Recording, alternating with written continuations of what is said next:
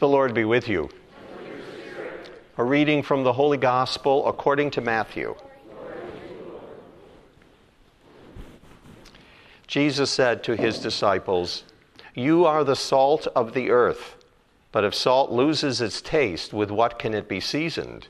It is no longer good for anything but to be thrown out and trampled underfoot. You are the light of the world. A city set on a mountain cannot be hidden. Nor do they light a lamp and then put it under a bushel basket. It is set on a lampstand where it gives light to all in the house.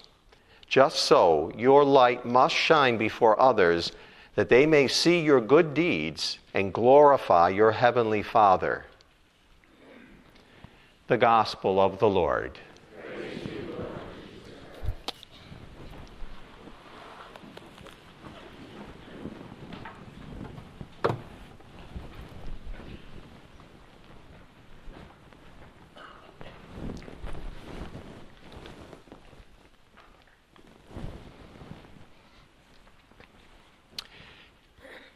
Yes, the church is essential to God's plan of salvation. That was the statement last week, and it is true. It's true. Uh, and we're not talking about buildings. Someone put that in. We don't need buildings. We don't. The church is the people. That's us. We are the church. And God wants us to be part of His work of salvation. So even before He, he created the universe, in his mind was the church, people coming together in his name to do the work of God. Now, the original church was Israel. They too were the church. And the word uh, in Greek that means church is ecclesia. And that is used to translate the Hebrew, which means assembly. So when people assembled together in the name of God, they were God's people, they were God's church. So think of it. We are essential to God's plan of salvation. So let's say this. Repeat after me I am essential. I am essential. Now say it like you mean it. I am essential. Now, did you ever think you'd be saying that? Norma. We are. Isn't that amazing? We are essential. God wants us to be front and center. He wants us to go forth and proclaim the gospel. And if we don't do it, it doesn't get done. And God's not going to do it. He's done everything He could do. And He's still with us, obviously. He's in this assembly. He's here in His real presence. He's in us, the church, assembled together. He was in those readings that we heard. He is in his flesh and blood. That's his real presence too. And he's in me as the ordained priest.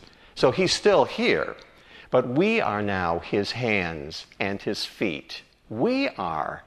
So if we don't do what Jesus was doing, continue his work, it's not going to be done. So every single one of us is essential to God's plan of salvation. And in today's reading, and this is a continuation in the Gospel of Matthew of the Sermon on the Mount. Okay, last week we had the Beatitudes. This week we have uh, two analogies, two metaphors that Jesus uh, says. We are salt for the earth, we are light for the world. Now think of that. Back then, and even today, salt is absolutely essential to thriving. In fact, um, anybody know uh, the name of the salt city of New York State? Syracuse. That's the salt city. That's the name of it. And so people used to ship salt out all over the place from the salt springs in Syracuse because it was so important. Everybody needed it. And you know, people will put out salt licks for deer. Everybody needs salt. And of course, uh, thousands of years ago, they would use salt to preserve food. We use it to spice things up, but it's absolutely essential. There's that word again essential to life. We are supposed to be like salt, preserving what is good, uh, bringing the good out of people. We are essential. You know, we're not castaways. It doesn't matter who we are. It doesn't matter how sinful we are. You know, we listen to Paul. What did he say? You know, I didn't come to you all well spoken, knowing what to do. No, he came just like the rest of us, not really knowing what to do. And yet, because he had a great relationship with God and open to the gifts of the Holy Spirit, he became salt for the world. And that's the same for us, too. We have to grow in our ministry, our reaching out to people. So we are essential, just like salt and light. I mean, I brought out the sun. I think you noticed that, you know. That's here because of me. So I'm bringing not only sunlight, but my sunlight to you too. But we're supposed to be light to the world. Now, I know those of you who are older and have multifocal glasses, boy, I got to have light to read. You know, I, am in the store sometimes, I'm going like this, and, and then I'm taking them off, and, you know, turn the lights up already. But we need light so that we can see where things are so that we don't trip and fall, and so other people will know the way to go. And lighthouses, you know, if it weren't for lighthouses, now we have radar today, which has taken place a lot of that, but still, people need some kind of light to know where they are, and those lighthouses are there so that the ships will avoid being destroyed. That's the kind of light we're supposed to be. We're supposed to be a light that shines out in the darkness so people will come this way to the Lord as opposed to going into the darkness where there is destruction and pain.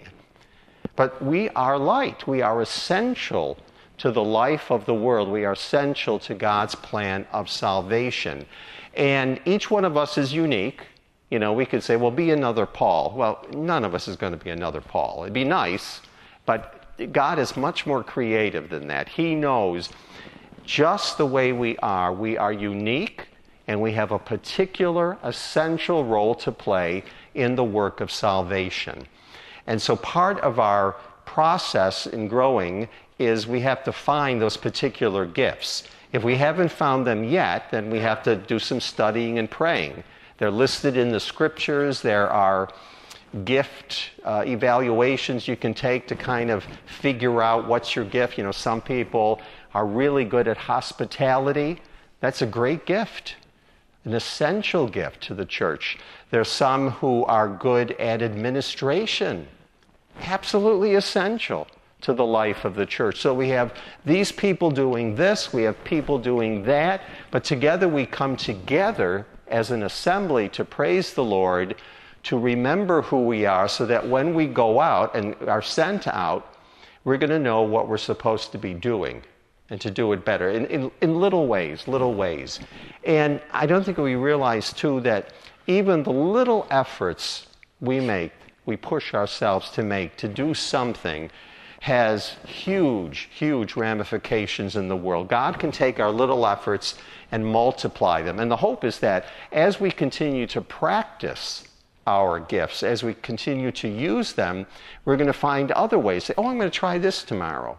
Or I'm going to try that. Or, you know, I never thought I might do that, but I'm going to see if it works. And that's part of working on our gifts to find out indeed if they are the ones that we're supposed to be focusing on. But every one of you myself, we are essential, absolutely essential to the work of salvation. And looking at the world today, as a priest, I look at the world and I think, boy, we're not doing a very good job. You know, Christians are all over the world. The Catholic Church is on every single continent. The Catholic Church provides more aid of all kinds than any other organization or government. And still, Look at the evil. So, are we not using our saltiness to grab people's attention and to change things, to help people be healthy, to know what they're, who they are in the eyes of God? Are we hiding our light under a bushel basket? You know, I know we, we all have uh, fear and we all say, well, I can't do that. Well, is it that we can't do it or that I haven't tried it? You know, G.K. Chesterton said, it's not that Christianity has been tried and failed, it's that it hasn't been tried.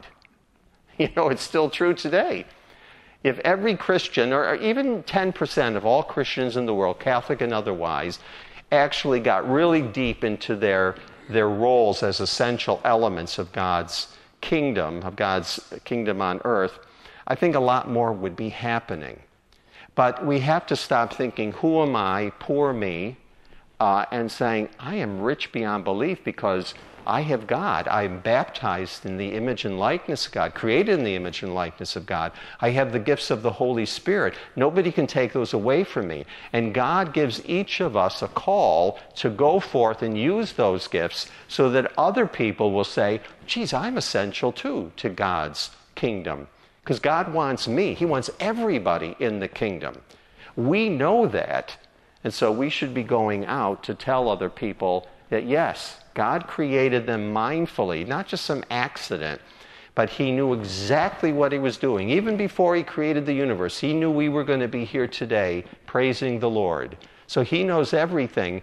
And His hope is, His desire is that we understand the enormous wonder of who we are, that we are indeed essential to God's plan.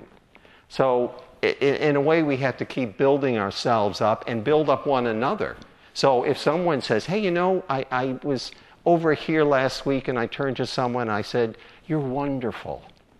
And the response of that person, we're supposed to share that with other people because great things happen. And we never know even the littlest of attempts to show the goodness of God, to show the light of Christ, to show the, the salt that we are called to be in the world what it will do to an individual.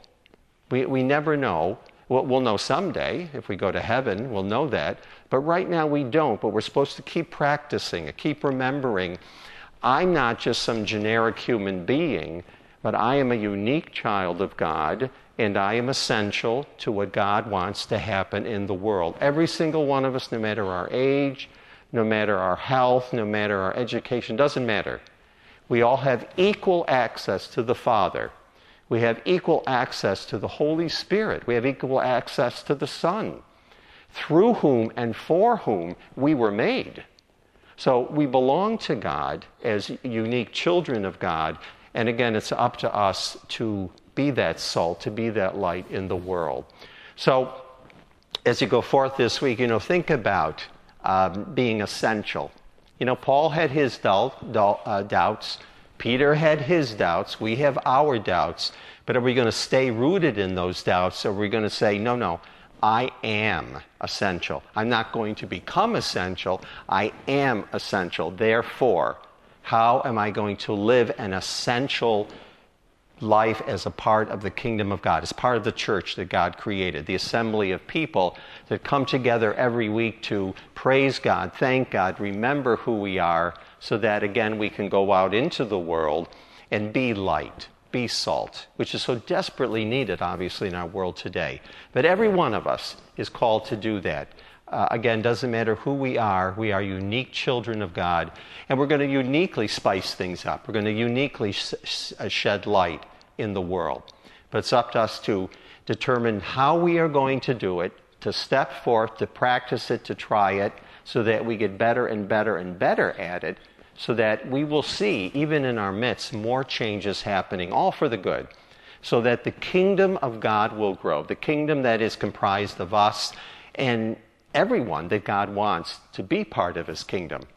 We got lots of work to do, but God is essential, obvious to our lives, and there's no lack in him.